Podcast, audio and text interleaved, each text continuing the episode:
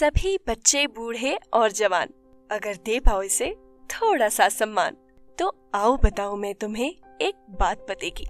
तो चलिए कंटिन्यू करते हैं। तो जब उस लड़के को पीरियड्स के बारे में पता चला, तब जाकर उसे थोड़ी सी शांति मिली। अब हैरानी की बात यह है कि पीरियड्स के बारे में उसके फ्रेंड को उसी के पेरेंट्स ने बताया था।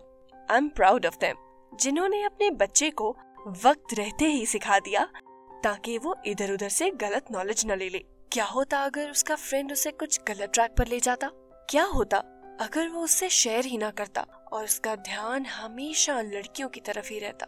अक्सर हम अपने बच्चों से खुलकर बात नहीं करते, जिसकी वजह से बच्चे भी आपस में खुल नहीं पाते।